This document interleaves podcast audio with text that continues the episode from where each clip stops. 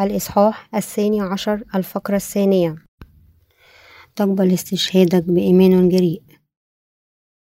رؤيا الإصحاح الثاني عشر الآية الأولى إلى السابعة عشر. يوضح لنا الإصحاح الثاني عشر كيف ستواجه كنيسة الله ضيقاتها في نهاية الزمان. تقول الآية الأولى الآن ظهرت علامة عظيمة في السماء. امرأة متسربلة بالشمس والقمر تحت قدميها وعلى رأسها إكليل من اثنا عشر نجمة.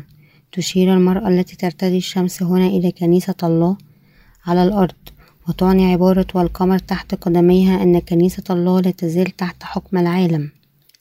يخبرنا هذا أن كنيسة الله في العالم والقديسين الذين ينتمون إليها سيمجدون الله بالاستشهاد. العبارة على رأسها إكليل من اثنا عشر نجمة. تدل على أن الكنيسة ستحارب الشيطان في آخر الزمان وتستشهد بالإيمان. كما تخبرنا كلمة الله ستنتصر كنيسة الله حقا على الرغم من أن الشيطان يدمر إيماننا يهددنا بشتى الطرق ويجعلنا نعاني ويؤذينا في النهاية يطالبنا بحياتنا فإننا سنظل ندافع عن إيماننا ونستشهد بالحق. هذا هو انتصار الإيمان. في فترة الكنيسة الأولى استشهد أيضا العديد من القديسين الذين سبقونا. هذا الاستشهاد لا يأتي بقوتنا بل بالروح القدس الساكن في قلوبنا. من عبارة المرأة التي تلبس الشمس تشير المرأة هنا إلى كنيسة الله وكونها متسربلة بالشمس تعني أن الكنيسة تتعرض لاضطهاد القديسين عن إيمان إيمانهم بقوة ولن يستسلموا أبدا للشيطان. لماذا؟ لأن الروح القدس في قلوبهم سيجعلهم يقفون ويحاربون الشيطان ويمنحهم الإيمان الذي لا يستسلم أبدا لأي تهديد أو اضطهاد حتى مع المخاطرة بحياتهم. وأيضا لأن أولئك الذين وضعوا أملهم في ملكوت السماوات يؤمنون بكلمة الله التي تخبرهم أن ضربات الأبواق السبعة ستنتهي قريبا وتتبعها ضربات الجامات السبعة التي ستقضي على الأرض. لم يستسلموا أبدا أمام الشيطان. أولئك الذين يعرفون ويؤمنون أن العالم الأفضل لا ينتظرهم إذا استسلموا للشيطان لا يمكنهم أبدا الركوع أمامه. إن الضربات من الجامات السبعة التي ستسكب على ضد المسيح وأتباعه سوف تلتهمهم بلا كلل وبلا رحمة. القديسين الذين يعرفون كل شيء عن مثل هذه الضربات مئة في المئة منهم لن يتخلوا عن إيمانهم بسبب التهديدات لأن الروح القدس سيعمل في قلوبهم. سوف يمنحنا الروح القدس الساكن فينا القوة للوقوف ضد الشيطان والتغلب عليه والاستشهاد. عندما يمر ضربة البوق الرابع وتأتي ضربات البوقين الخامس والسادس الاستشهاد سيأتي إلينا. أولئك الذين يدافعون عن إيمانهم يستشهدون هم فقط. أولئك الذين ولدوا ثانيا بالماء والروح عندما تهبط ضربات الأبواق السبعة سيكون للمسيح الدجال سلطة على العالم سمح به مؤقتا من قبل الله. ومع العلم أن سلطته لن تدوم إلا لفترة قصيرة فإن خادم الشيطان ضد المسيح سوف يضطهد أولئك الذين يخدمون يسوع ربا لهم. حتى يأخذ معه أكبر عدد ممكن من الناس إلى الجحيم لكن أولئك الذين نقلوا كل أساميهم إلى يسوع من خلال معموديته لن يستسلموا للاضطهاد ضد المسيح. لكنهم يدافعون عن الإنجيل الذي قدمه يسوع المسيح ويستشهدون. على هذا النحو الاستشهاد هو دليل الإيمان. أولئك الذين لديهم هذا الدليل سيكون لديهم الملك الألفي والسماء الجديدة والأرض التي أعدها الرب. وهذا ينطبق على كل أولئك الذين يؤمنون بإنجيل الماء والروح. المنتشرين في جميع أنحاء العالم. يخبرنا الكتاب المقدس أن جميع القديسين المولودين من جديد تقريبا يستشهدون خلال هذه الأيام الأخيرة. لكن أولئك الذين من أجل تجنب الاستشهاد تركوا إيمانهم بالماء والروح وقفوا إلى جانب ضد المسيح وخدموا وعبدوا كإله سيقتلون.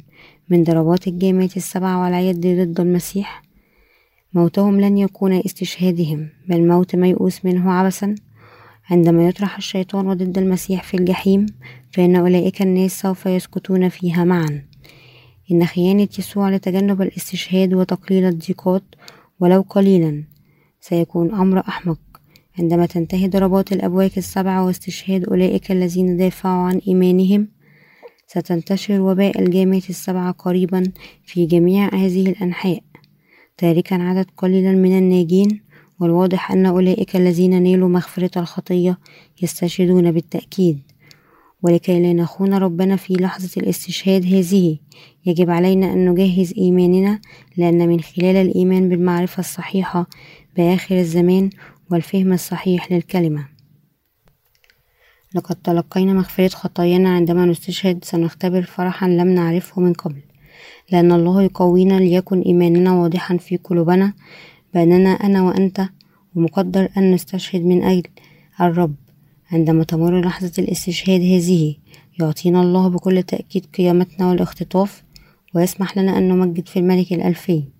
يمنحنا سماءه وأرضه الجديدتين الأبدية ويجعلنا نملك ويسمح لنا بالعيش إلى الأبد في ثروة. إذا كنا نؤمن بكل هذه الأمور بثبات فإن معاناتنا نفسها تتحول إلى فرح. قال الرسول بولس لأني أعتبر أن آلام هذا الوقت الحاضر لا تستحق أن تقارن بالمجد الذي يعلن فينا. رمي الإصحاح الثامن الآية الثامنة عشر. أثناء خدمة الإنجيل عانى بولس كثيرا من الضرب حتى الموت في أكثر من مناسبات.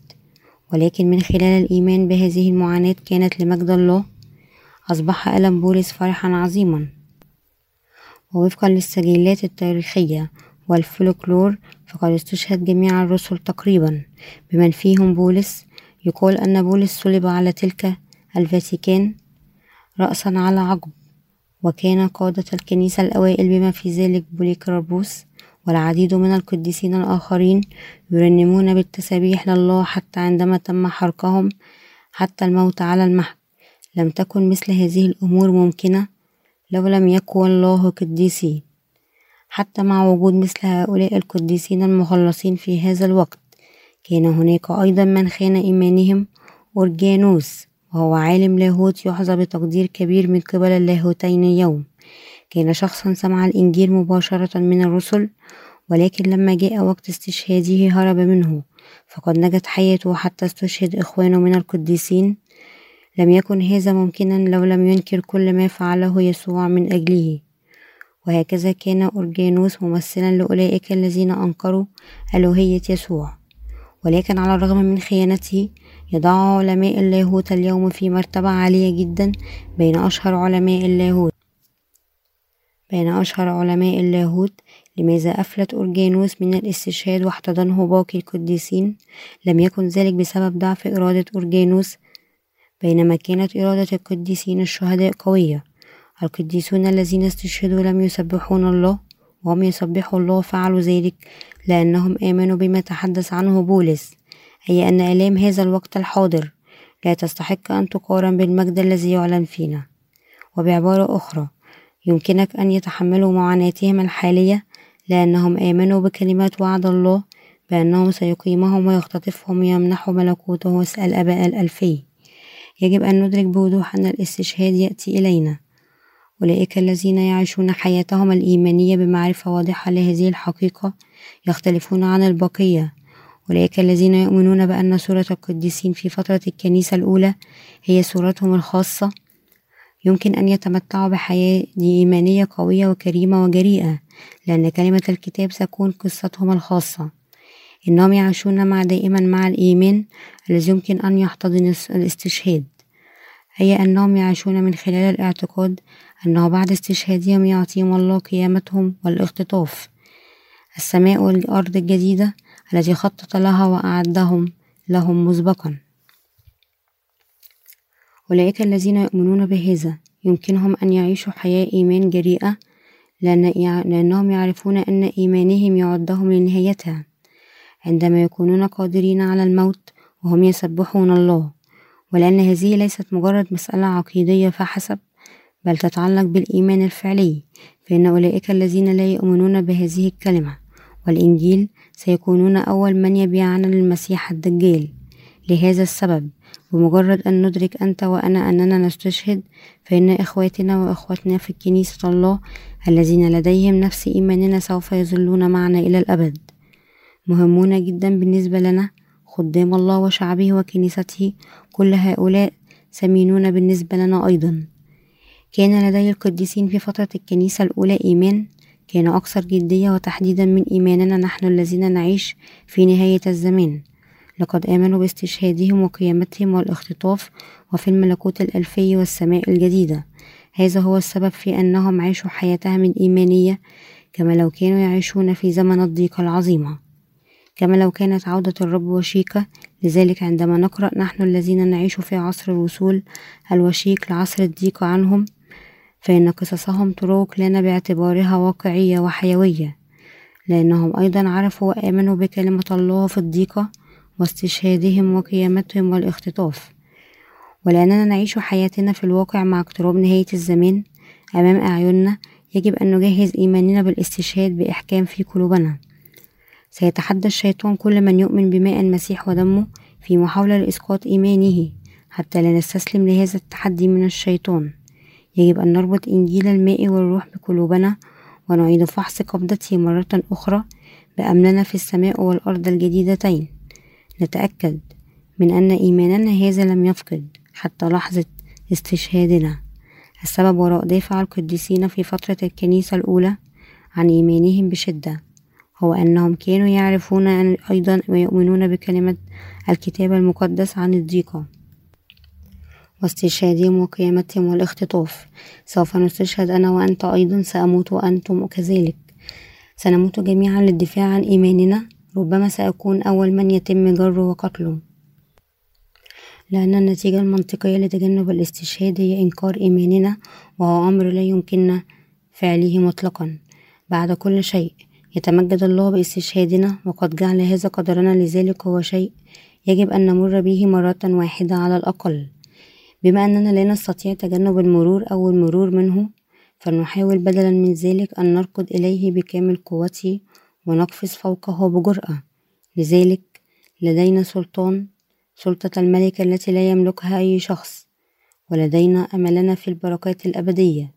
على هذا النحو يمكننا أن نصلي إلى الله ليقوينا ويمنحنا المزيد من المجد من خلال الإيمان دون الخوف من استشهادنا.